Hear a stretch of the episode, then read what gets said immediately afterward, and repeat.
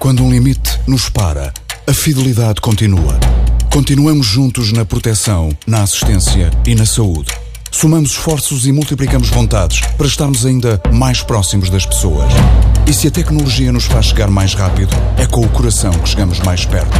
Foi há mais de 200 anos que demos o nosso primeiro passo e desde então não paramos. Em qualquer lugar, em todos os momentos, a fidelidade continua para que a vida não pare. Fidelidade Companhia de Seguros S.A.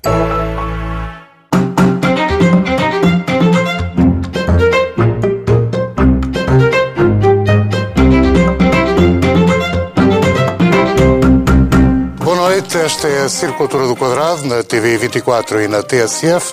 Hoje tenho comigo Jorge Coelho e Pacheco Pereira aqui no estúdio, estando Lobo Xavier no Porto, no estúdio do Porto, ainda consequência do planeamento que todos tivemos eh, de fazer devido à greve no transporte de combustíveis. Inevitavelmente, este vai ser o tema de abertura, deixando para o fim do debate a questão da pré-campanha para as eleições europeias. Começo pela curiosidade de ter visto as imagens de Pacheco Pereira com os grevistas. Foi lá para lhes dar apoio, Pacheco Pereira? Eu fui uh, encontrar-me com o piquete de greve que estava em Aveiras, como de manhã já tinha encontrado o que estava no Barreiro. E fui lá por uma coisa que é uma função que eu faço em relação a todos os eventos deste género. Ou seja, pedir material de propaganda, pedir informação e eh, trouxe de lá, entre outras coisas, esta bandeira oferecida pelo Presidente do Sindicato. Podemos ver? Pode, pode, pode, até pode esticar se quiser. Eh, ela ainda está um pouco molhada porque estava a chover. E uh, tive depois a curiosidade, que já me é comum, de encontrar notícias nos jornais todas falsas. Em primeiro lugar, adivinharam o que é que eu ia lá fazer, apesar de eu ter explicado. Fui lá para cumprimentar os trabalhadores. E depois diziam que me recusei a prestar declarações à imprensa, sendo que eu fiz declarações para todos os jornalistas que lá estavam, que aliás passaram em várias televisões. E depois há uma pequena observação final que eu queria fazer. Uh, eu fui lá por, por causa do arquivo, a gente vai a todos os sítios onde há conflitos, mas os trabalhadores não têm lepra. E os trabalhadores em greve também não têm lepra. E, portanto, como é óbvio, eu cumprimentei aqueles homens, como cumprimentaria em qualquer circunstância, e insisto nesta frase: eles não têm lepra. Apesar de alguém, ou muita gente, achar que tem. Daqui a pouco vamos para o debate sobre a greve. Agora um pequeno intervalo para voltarmos daqui a menos de um minuto. Não tenha propensão para fazer um acordo, se calhar, ou que chamam de Bloco Central? Eu não sou defensor dessa ideia de, de Bloco Central. Acho a que... política deles mantém-se. Pensando que pode governar numa aliança de Bloco Central. Não deixar passar nada em branco. Visam abrir caminho quer a recuperação do chamado Bloco Central. O Bloco Central teria problemas muito graves do ponto de vista. A semana do governo, dos políticos e dos partidos passada a pente fino. Ilusórios blocos centrais.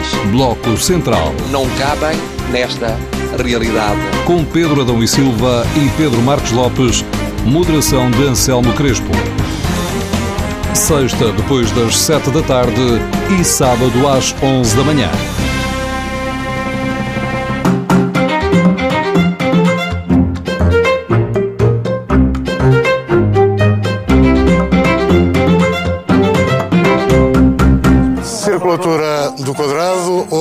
Lança o debate Lobo Xavier, a quem pergunto qual é a principal lição a tirar desta greve do transporte de combustíveis, que aliás o levou a ficar pelo Porto. Bom, eu começo por dizer que se é para falar de lições, esta lição do Pacheco Pereira não me assenta a mim. Não. Eu não penso que os trabalhadores têm lepra e se calhar se formos a fazer como as contagens que hoje no mundo digital se fazem, a minha presença diária com trabalhadores admito que excede largamente a presença do Pacheco Pereira. Não contando com o passado da luta antifascista. Mas. Engana-se, mas não só, tem claro, claro, claro que os trabalhadores não têm lepra, mas essa declaração é uma declaração para eh, esconder que esta greve teve muitos aspectos de intimidação e de violência. Eh, posso começar por aí, eh, e que, em boa medida, o não cumprimento ou, a eficácia dos, dos serviços mínimos ou da própria declaração de crise, o alerta de crise energética, teve dificuldades em ser aplicado enquanto as forças de segurança eh, não endureceram um bocadinho a sua, a, a, sua limitação e o seu combate à violação, à intimidação, ao insulto e à agressão.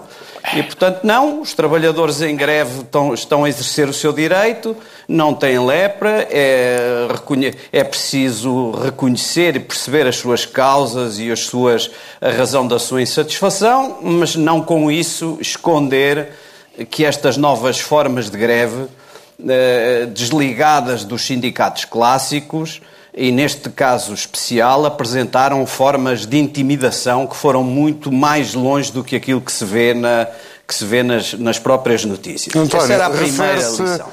Refere-se a intimidação uh, no sentido que habitualmente associamos à palavra ou uh, o próprio facto de um setor tão sensível ter feito greve é, do seu ponto de vista, já uma intimidação na medida em que cria uma eu, grave ameaça uh, ao, ao Estado? Não, eu, eu, eu disso estou de acordo muitas vezes com coisas que o Pacheco Pereira diz, uh, que é as greves têm fatalmente de causar prejuízo e, e têm fatalmente uh, de causar alguns prejuízos aos, aos, portugueses e os prejuízos são escolhidos no ponto em que dói, no ponto em que é mais complicado. Não é por acaso que as greves, em geral, dos transportes são perto do Natal ou perto da Páscoa, sempre ao fim de semana ou à sexta-feira. todos os grevistas, naturalmente, eh, ligam o efeito do seu protesto ou da sua reivindicação a uma, a uma, a uma coisa que magoa a, a, sociedade portuguesa. Do meu ponto de vista, em geral, magoa os mais desprotegidos, mas, mas isso é, é o efeito mediático e o efeito da própria luta que, em geral, eu tenho que compreender. A intimidação que eu falo é a intimidação pessoal, eh, porque havia uh, centenas de trabalhadores dispostos a conduzir caminhões, mas que não se sentiam seguros, uh, tinham receio uh, pela sua própria segurança e durante os prim as primeiras horas da greve, ou diria talvez o primeiro dia, as forças de segurança foram, e bem, do meu ponto de vista, bastante condescendentes e foram bastante tolerantes e, mas só depois, quando endureceram e quando limitaram essas ações de intimidação e de agressão, é que, as, é que os próprios serviços mínimos começaram a funcionar uh, mais regularmente. A outra lição que tiro é, é uma lição conhecida. É uma, os sindicatos clássicos uh, perderam nos centrais sindicais e, portanto, os seus filiados eh, reduziram-se, incluindo os tempos da Troika. E, e nestes tempos recentes da, agitação social, perderam cerca de 15% dos seus eh, filiados. E apareceram novos tipos de luta sindical e até de novos sindicatos, bastante diferentes dos clássicos. Diferentes porque não, não, não, tem, não, não conhecem limites, na, na, quer na sua, na sua exigência, quer na, nas, nas formas de luta. Não digo isto de forma pejorativa, quer dizer, uh, ao contrário do que acontece em geral nos sindicatos normais, em que há uma moderação de reivindicações, o que tem aparecido são reivindicações do tipo salários para o dobro. Uh, uh, coisas desse, desse tipo e formas de luta menos limitadas e menos clássicas dos sindicatos normais, menos marca ideológica ou partidária distinta, são mais transversais ideologicamente e, e, e, muitas vezes têm lideranças carismáticas. É preciso perceber que, neste caso, por exemplo, eu vi criticar se, se o governo eh, não reagiu a tempo, não tomou a sério, não, não teve medidas de precaução. Ora bem, não foi o governo, foi as próprias empresas, os próprios transportadores não levaram a sério o, o aviso de greve e nunca, nunca eh, estimaram que a greve pudesse chegar aos pontos a que chegou e, e ter a dimensão, o efeito e a produção de, de, de incómodos ao, ao, funcionamento da vida em Portugal como, como, como chegou a ter. É isso, António. É isso que explica a manifesta insuficiência dos serviços mínimos uh, decretados?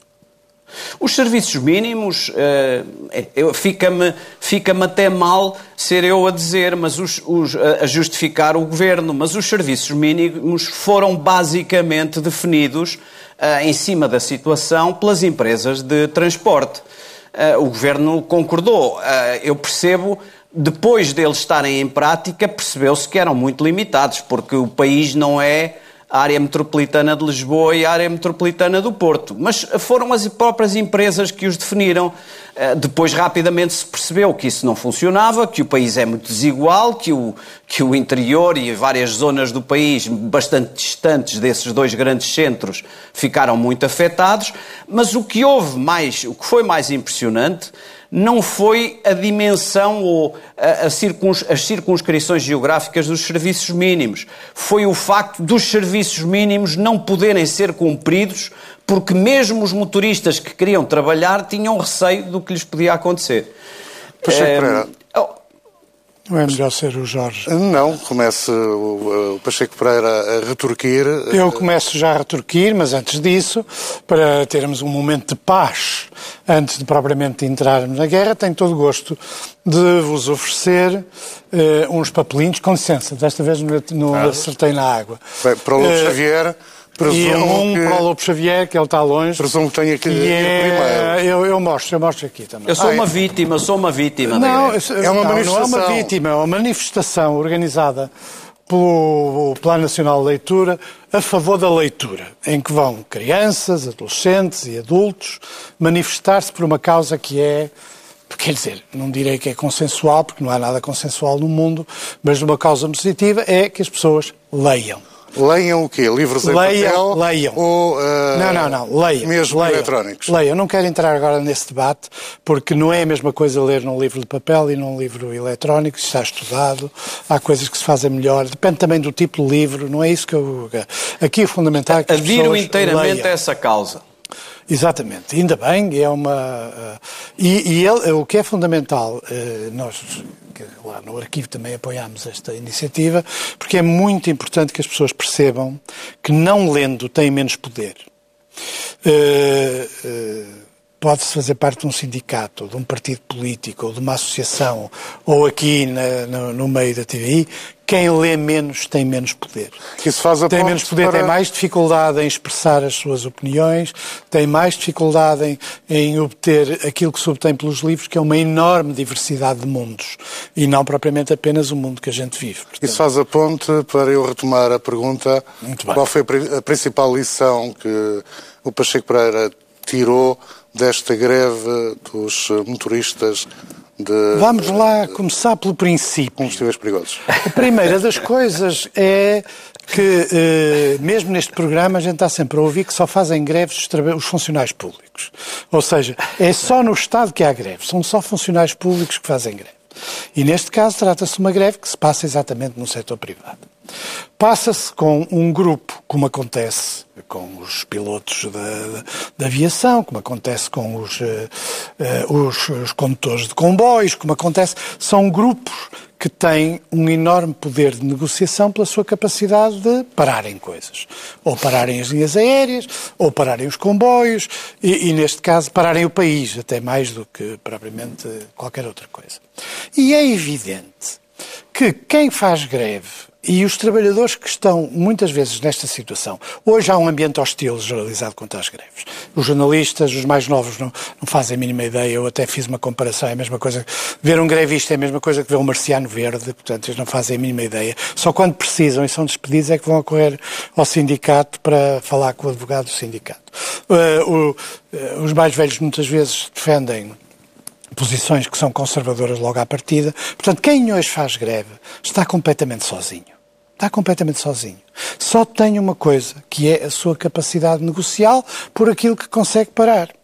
O que acontece é que este tipo de motoristas tem um instrumento único, que é a sua capacidade de parar a distribuição de, dos produtos. É evidente que, como todas as greves, isso gera uh, uh, perturbação e, neste caso, até uma grande perturbação. O sindicato Mas, usou bem o poder, o direito à greve. Não tinha outro. Vamos lá ver uma coisa. Qual é o outro? Há anos que estes homens querem, junto a um patronato muito especial, também convém esquecer que o patronato português não é todo igual. Eu ouço as declarações do Patronato dos Transportes e são das mais reacionárias, que põem praticamente em causa a existência de direito de greve, são uh, muito agressivas. Uh, há patronatos assim nos portos da manhã, na, nos transportes, não são todos iguais. É certo que há muitos anos que eles pretendem meia dúzia de coisas.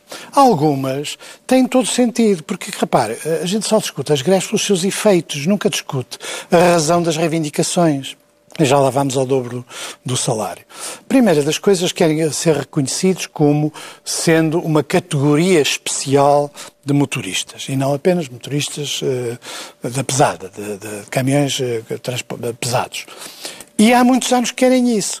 Na prática, eles são tratados como sendo um grupo especial, porque têm multas diferentes, têm condições diferentes, têm exames diferentes, têm para exercer a sua profissão. Portanto, eles querem esse reconhecimento. Aparentemente, no acordo, isso é um dos aspectos que eh, parece adquirido no, no texto do acordo que foi assinado recentemente.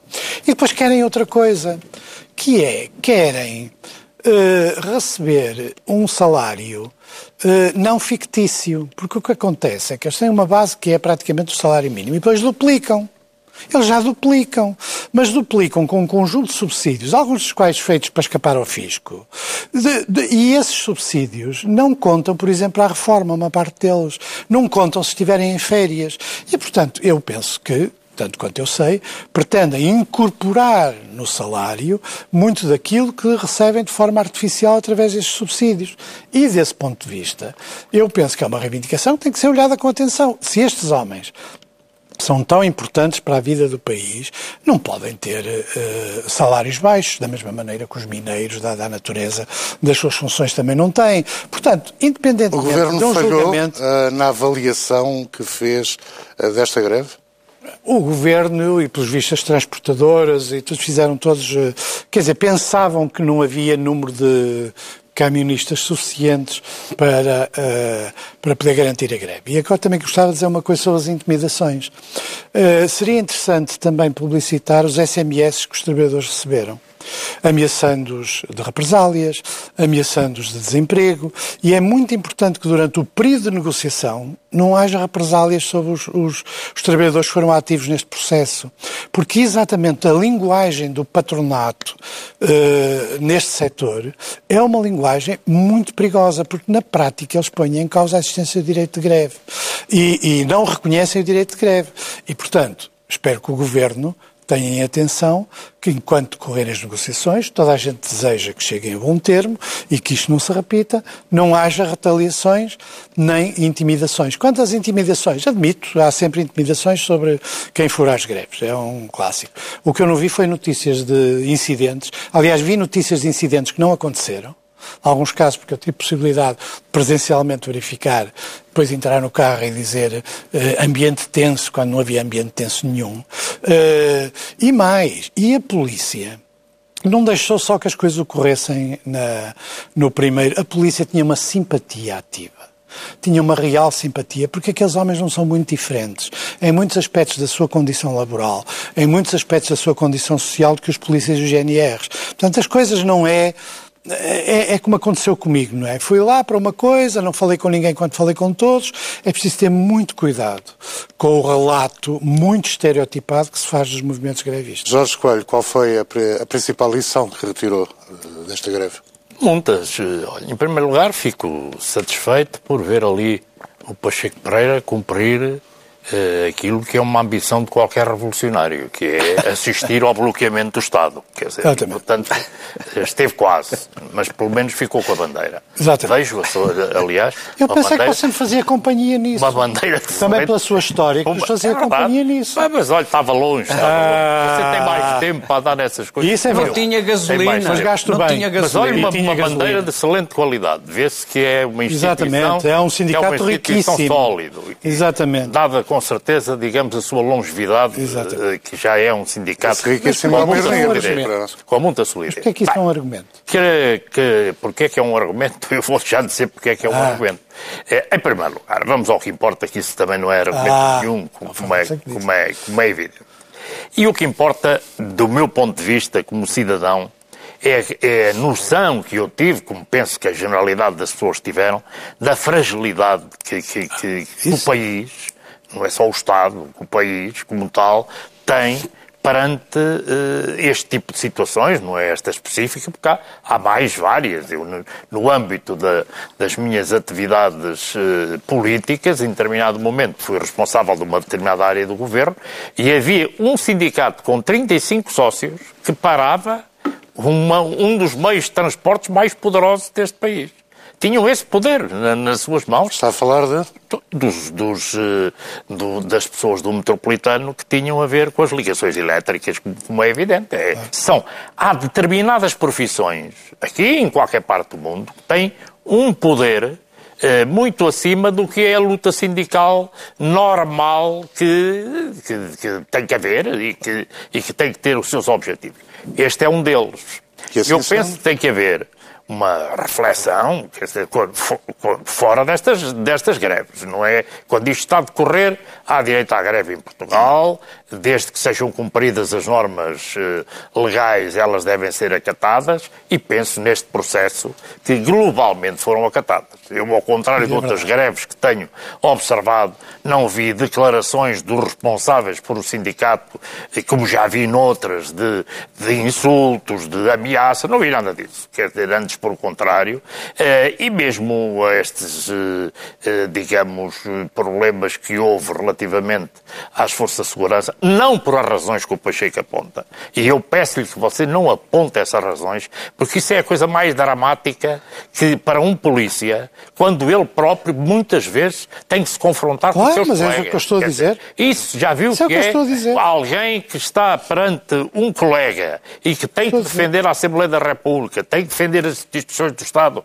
e cumpre o seu papel. Claro. E a polícia em Portugal tem um profissionalismo extraordinário nessa matéria. Portanto, não, por favor, não, não diga que eles estavam muito a simpatizar com aqueles, aqueles manifestantes. Eram Era realismo, outros. parecia um filme do realismo comunista. É, aqueles manifestantes eram iguais aos outros. E os polícias atuaram ali com profissionalismo, com que felizmente atuam sempre em Portugal, mesmo nos momentos mais delicados, que é quando têm que se confrontar com os seus próprios colegas que têm os seus próprios problemas. Temos uma grande polícia em Portugal. Agora, oh, Jorge, nesta matéria. Eu, eu há pouco não percebi se o Jorge estava a sugerir que certas profissões deviam, de alguma forma, ter uma compressão do direito que têm à greve. Não, não. O que eu acho que há certas profissões, e têm-no feito em Portugal, sistematicamente, é raríssimo haver situações destas que, que observamos agora. Têm a próprio sentido da responsabilidade de ver que, de, que, da proporcionalidade da forma como executam a sua luta tentando conseguir alcançar os seus objetivos. Isso é, é, evidente que é para isso que existem sindicatos ou associações, mas com a proporcionalidade que os efeitos disso não ponham em causa aquilo que é a vida de milhões de pessoas. Mesmo Isso, quando a entidade agora, patronal não, se engana. Deixe-me não, mas lá, mas deixe lá responder a uma questão que para mim é absolutamente vital. Eu sou absolutamente contra qualquer, o que quer que seja que limite o direito à greve das pessoas. O Pacheco Pereira diz e diz bem, é, os grevistas não têm lepra, como não pode haver, digamos, fora das instituições policiais e, nem, e, e isso aí, do meu ponto de vista, não pode ser, porque a certa altura podia-se pôr em causa a existência do próprio, do próprio país. Portanto, eu nessa matéria tenho uma posição claríssima e eu acho que aquilo que eu estou a dizer não tem a ver com legislar, não tem a ver com nada disso. Tem a ver com a, a capacidade e a formação que têm os próprios eh, trabalhadores, os seus representantes, que têm que digamos, pôr aqui uma carga proporcional naquilo que fazem para não estarem a atingir questões, por exemplo, um bloqueamento de um Estado, de um Estado É uma coisa que não é possível, oh. Por mais consequente. Como ouviu falar disso.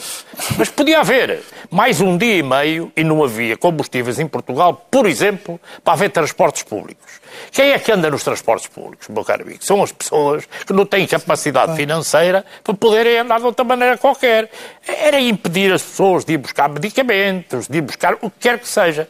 Mas eu acho, com toda a sinceridade, que as pessoas que estavam a desenvolver isto tiveram um comportamento que tinham noção exata disso e foi por isso que as negociações havidas levaram ao fim que levaram, porque no fundo aquilo que foi, foi acordado e bem, eh, uma metodologia de encontrarem uma solução para este problema. E todos, as três partes, porque acabaram por ser três partes, Uh, isto é uma ação entre instituições privadas, é verdade, mas o Governo meteu-se nisso no sentido de dar credibilidade ao acordado entre as partes para resolver o problema. E bem, o Governo eh, não sei se de início teve um comportamento normal ou não, porque eu não conheço os pormenores disto, mas durante este processo todo fez o que a lei permite fazer e fez o que devia fazer, porque eh, declarou, digamos, aquilo que a lei lhe permite quando viu o que estava eh, a acontecer,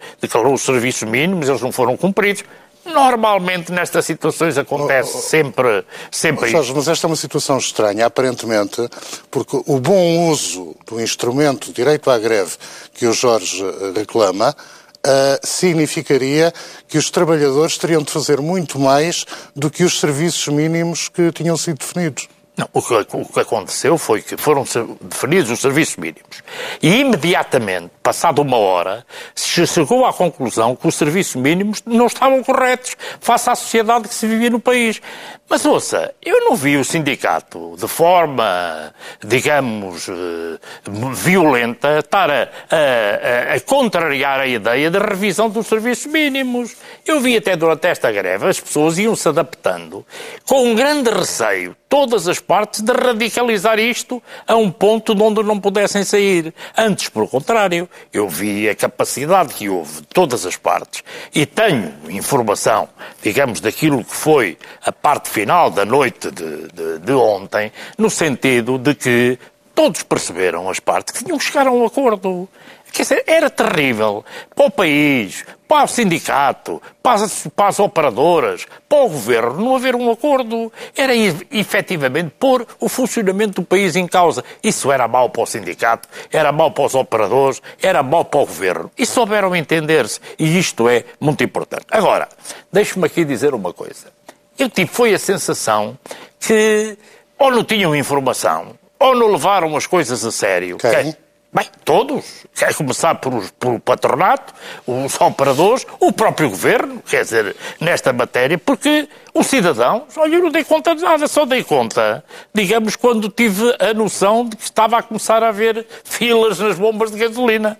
E leio jornais, ouço rádio, vejo televisão, isto foi bem organizado. Para um sindicato com Mas seis desde meses... de manhã que sabia que havia, porque fui numa zona manhã, industrializada. é de manhã que não, foi. de manhã bastante cedo, numa zona industrializada. Agora, há aqui os coisas nesta matéria que são, eh, que são eh, digamos que não são idênticas às outras. É um sindicato jovem, se não é argumento, é provenindo de uma, de uma, associação. de uma associação an- anterior. E sabe porque é que eles passaram para o sindicato? É preciso dizer-se que Sabe porque é que eles passaram? O sin- existe um sindicato, não é Mas mesmo? porquê é que passaram? Passaram porque o sindicato dá ao abrigo da lei melhor capacidade para, estar, para negociar. Sim, ok. Mas eh, pronto, há, há um sindicato que teve há bem pouco tempo a negociar um acordo coletivo com, com, com os operadores. Está a falar da E- Federação de Transportes da CGTP. Exatamente, da, da CGTP, que representa outra parte de, de trabalhadores e que também teve o seu papel nisto. E a própria organização do sindicato, só ontem é que dei conta, eu nunca tinha visto na minha vida Um vice-presidente. sindicato ter um vice-presidente que é o advogado do sindicato. Nunca tinha visto. Meu é amigo, mais estou uma originalidade. Como?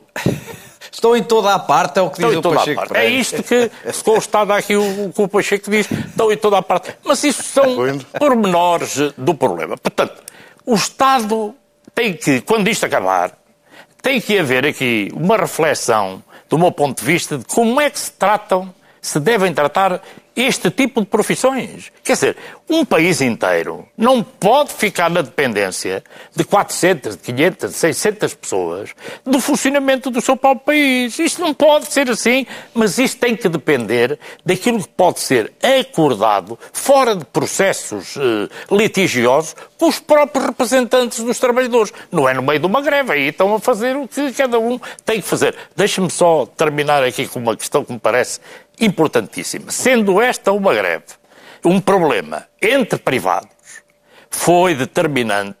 Eu tinha um grande amigo que, que, que chamava António Almeida Santos, que, que, que, todos vocês conhecem, que dizia: pá, ninguém quer o Estado, mas também nunca vi quando o Estado se mete, digamos, as pessoas a dizer vai-te embora que não és preciso. Aqui aconteceu novamente isto. O Estado teve um papel fundamental e os ministros que estiveram envolvidos nisto e deu-me um grande prazer ontem, eh, não hoje, às sete da manhã ou às seis da manhã, quando o ministro Pedro Nuno Santos veio anunciar o fim da greve, a forma pedagógica como fez, a forma construtiva como fez, a forma como eu acho que deviam ser tratados todos os casos de grande conflito que podem criar problemas gravíssimos ao país e é nestas situações que se podem começar a criar condições para que situações dessas não se repitam outra vez. Segunda ronda, necessariamente mais breve, o António Lopes Xavier diria que tudo está bem quando acaba bem?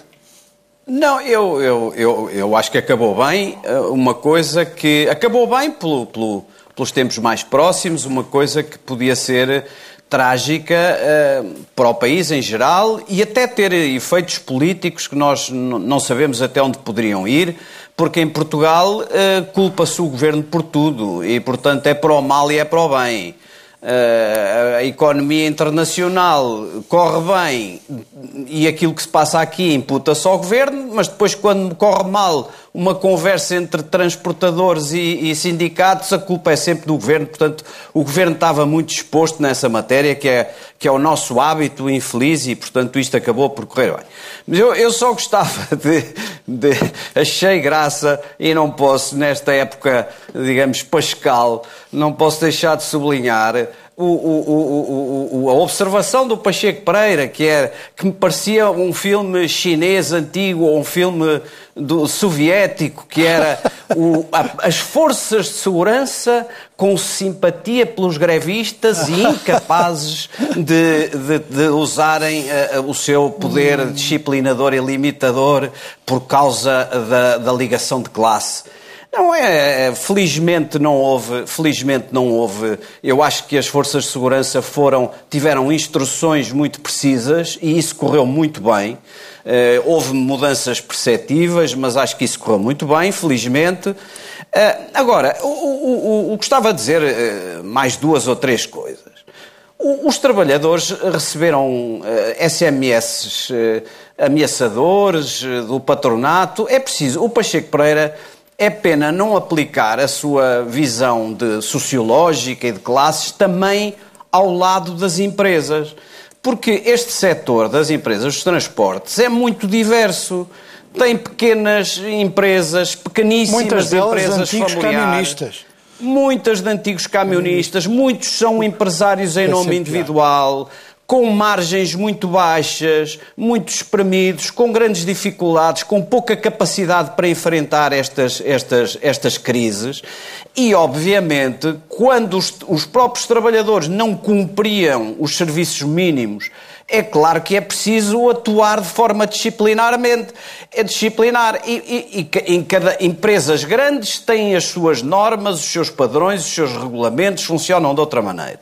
Empresas pequenas, com menos capacidade de organização, menos cultura, se quiser, têm outro tipo de atitudes. Eh, o problema das classes e o problema das dificuldades e, e, e, das, e das, das, margens baixas não há só do lado do trabalho, há também do lado de muitas pequenas empresas.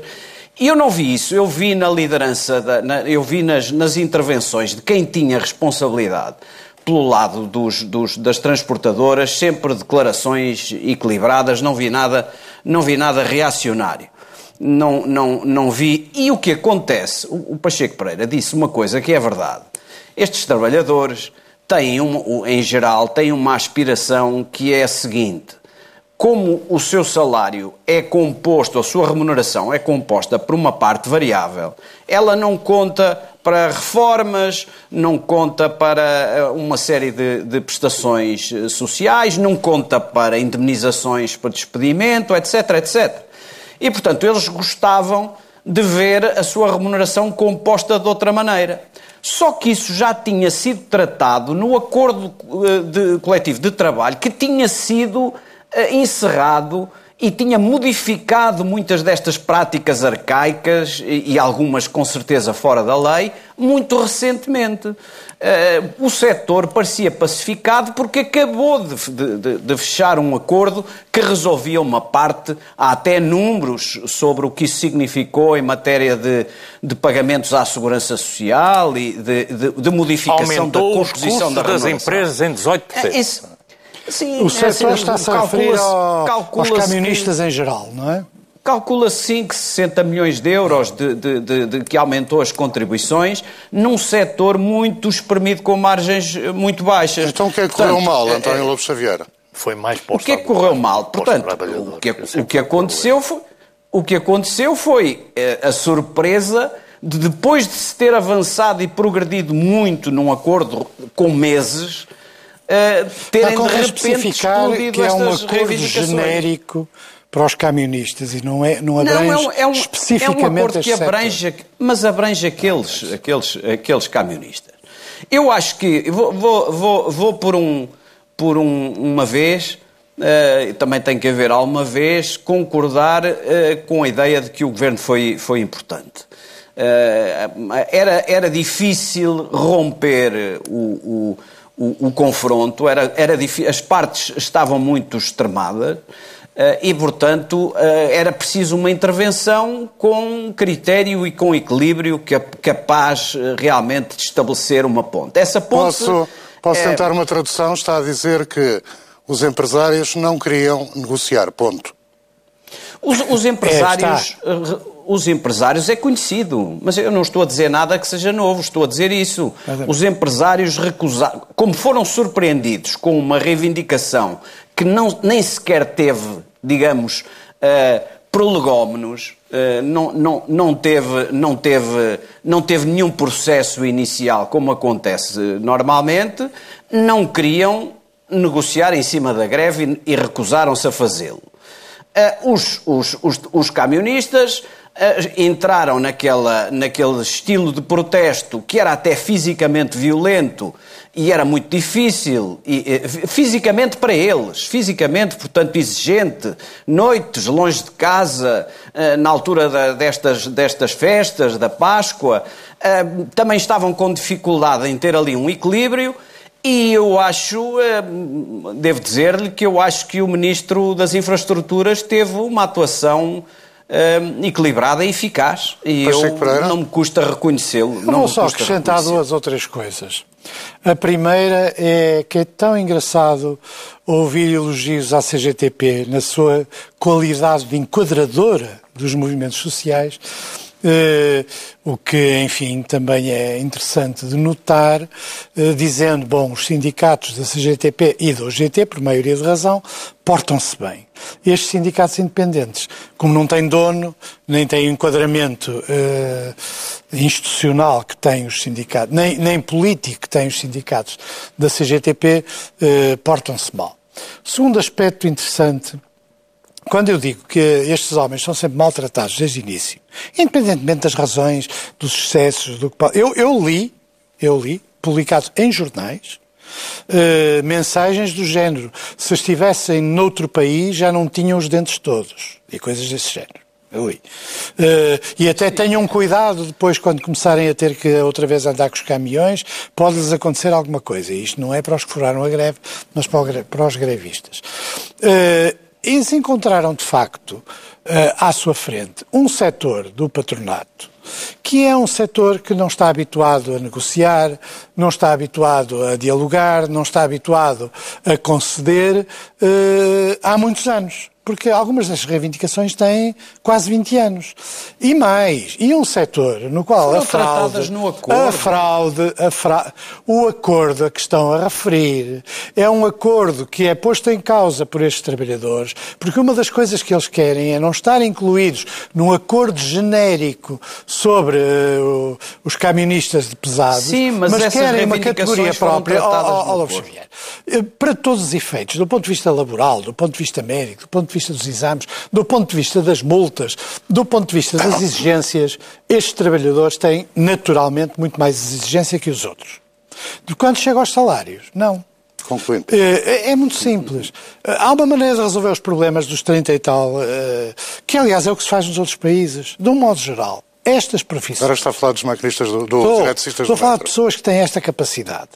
De um modo geral, isso significa que são melhor pagos. Que são melhor pagos. Jorge Coelho, uma ou duas notas Tão simples como para deixarmos alguns minutos para o tema final. Não, vamos lá ver, quer dizer, eu já andei muitos anos na minha vida ligado a esta área e ao contrário do que está a dizer o Pacheco Pereira, eh, a Associação de, de- de- de Transportadores deve ser das associações mais habituadas a negociar que tem no país. Não é normalmente nestas situações. Se você se lembrar, as guerras que costuma haver entre esta associação é sempre contra o Estado. Quer dizer, são os patrões com os trabalhadores ao seu serviço, quer dizer, eh, que promovem paragens, você lembra-se disso? Lembro, aliás, eu acho que há uma Não. enorme hipocrisia nestas coisas. A ver os taxistas protestar por- porque não tinham gasolina, quando há pouco tempo fizeram uma greve, Pois, que ver. também, por exemplo, prejudicou os turistas no aeroporto. Ou ver estes patrões que várias vezes tentaram parar o país, quando se lhes mexe no bolso, ou porque há um aumento de combustíveis, ou porque há, ou porque há um aumento É Coelho. portagens. São estes mesmos patrões. Muito bem. Ora, Aí- portanto, estão muito habituados a negociar. Este tipo de problema é que ainda não tinha sido colocado nestes, nestes termos. Agora, meu caro amigo, não tenha dúvida de uma coisa. Qualquer empresário, seja associação, empresário, o que quer é não ter problemas, digamos, de- seja desta ou de outra natureza, porque quer ver as suas empresas a funcionar. E estas empresas, muitas delas, as mais pequenas, são empresas que vivem com grandes dificuldades em Portugal já há muitos anos. E, portanto, todas elas não querem é ter problemas. Bem, mas estas empresas de transporte de matérias perigosas também têm empresas de outra dimensão. Isto tinha sido feito um enquadramento e eu aproveito para falar eh, de duas coisas. O sindicato da CGTP. A CGTP, de uma central sindical, tem uma visão global do país como um todo. Este tipo de lutas são lutas que têm a ver com uma profissão. Não querem saber de mais nada. Querem saber de resolver o- aquele problema desta profissão. É por, é por isso que os objetivos de uma central sindical, seja ela a CGTP ou não, e uma um sindicato com eh, centenas de sócios tem que ser objetivamente diferentes. A CGTP tem, tem um, e a UGT tem projetos políticos que têm a ver com o país como um todo. Não podem ter o mesmo papel que têm sindicatos desses que têm como único objetivo, exclusivamente, resolver o problema dos seus, dos seus associados. Tem mais nenhum. Mais Bem, um minuto, em segunda questão, eh, o Pacheco para fala, digamos, que as pessoas não têm metidos nos seus salários determinados subsídios que têm, que têm por outras ocasiões. Eu vou-lhe dar um exemplo. Quando eu andei nessas vidas, nesse Ministério, em determinado momento, num, num- num- acordo coletivo, numa empresa, foi criado numa, numa expressão que era utilizada na negociação sindical, uma coisa para fechar. Estava tudo já quase pronto, mas era preciso uma coisa, mais uma coisa para fechar. Sabe o que é que foi criado? Um subsídio de intempérie. Sabe o que é um subsídio de intempérie? Imagino. Ah, está à vista, não é? Eram determinados profissionais que, quando chovia, eles, a vida deles era nas placas, quando chovia, tinham direito a um subsídio. Então você acha que um subsídio destes pode entrar no subsídio de férias? Isto Sim, mas já não está a subsídio- falar de é um subsídios de subsídio- intempéries. Ouça, ouça, nós estamos... Não, eu- olha, não, não. Vamos tive dar o- alguns não, minutos. você desculpe, você foi lá ver a manifestação e eu tive o cuidado de ver todas as reivindicações que você aí Sabe tem. que eu tenho aqui Não, o mas acordo. eu tenho os que, que, papéis. aliás, tem um erro de ortografia, talvez que eu vi. O erro de fotografia, não sei. Essa É parte um não abstente-se sei. por, eh, mas abstrair-se. relativamente a essa matéria, como é evidente, a formação, a formatação de um salário pode ter, sem haver qualquer coisa... Mas acha normal o salário mínimo mais mais praticamente o dobro nesse tipo de subsídio. Mas isso é o que estão agora a ajustar. Ah, Mas bom. agora não Isso pode, não se pode ver não pode assim. pôr. Se Você pode- não pode Não, pôr é tudo, não. porque há coisas que na, na, na formatação de um salário não têm sentido ser colocadas no salário como um todo. E tanto quanto sei, tanto quanto sei, no- no- na negociação que foi feita uns meses antes, do, do resultado daquilo, na verdade, líquido para os trabalhadores, foi menos dinheiro do que foi, porque mudaram de escalão de IRS. Houve uma série de questões que fez com que, na verdade, eh, o nível de satisfação não fosse grande. E isso não foi levado a sério. Foi mal, porque aquilo que ia acontecendo ao país é terrível e, do meu ponto de vista, como cidadão, acho que tudo tem que ser feito para que isto não aconteça mais, nem nesta área, nem em outras, porque isto é deitar abaixo qualquer país, ainda por cima estando fraco como o nosso. é? Meus caros, tenho dois minutos para cada um para breves retratos da pré-campanha eleitoral para as europeias. Está a gostar da vivacidade, eh, António Lobo Xavier? Interpreta Não, a palavra não estou. vivacidade como quiser. Eu não estou a gostar, não. Eu, eu, eu olho para a campanha, eu esperava que fosse. esp- Esperava, pode, pode, Pacheco Pereira vai já chamar-me ingênuo, mas eu esperava mesmo que, que a campanha fosse sobre a, sobre a Europa. Ah, Os- isso é os- ingenuidade. As, as, mais, as mais recentes revelações eh, do Eurobarómetro sobre o que pensam os, os portugueses sobre a Europa são coisas altamente positivas. Eh, praticamente em todos os domínios, incluindo relativamente às instituições.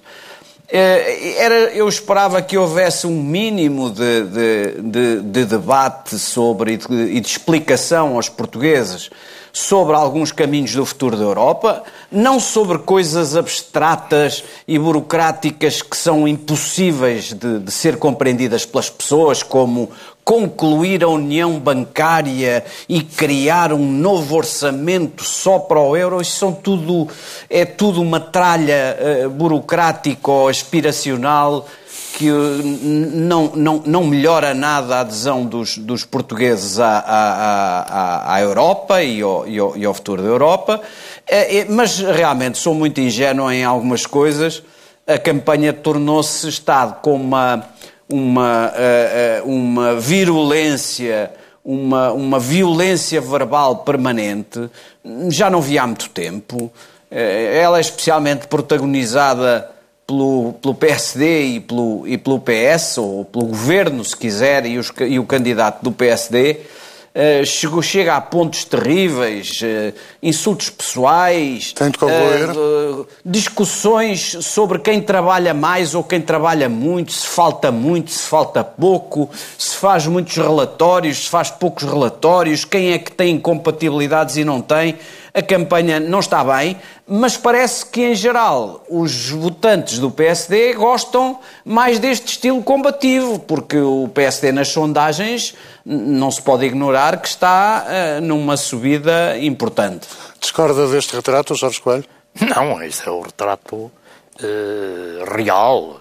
Gostava de dizer uma coisa, porque acabámos de falar de sondagens e de uma sondagem feita por Aximage, cujo dono e diretor-geral, o professor Jorge Sá, faleceu há, há dias, e como tantas vezes aqui durante estes anos falámos nas sondagens da Aximage, eu queria-lhe aqui pre- prestar eh, a ele uma homenagem, um grande homem da economia social, eh, um grande amigo e prestar à, à sua família as mais sentidas condolências. E, e a maior homenagem que lhe podemos fazer, que eu sei, é continuarmos aqui a eh, citar eh, sondagens feitas por Aximage, independentemente dos resultados serem melhores ou piores, porque é aquilo que cada um de nós queira dizer. Quanto à campanha? Quanto à campanha. Num breve retrato. Num breve, é muito simples. Eh, Aquilo que está a acontecer nesta campanha é o mesmo que o, que o Dr. Paulo Rangel fez nas outras duas campanhas que foi cabeça de lista.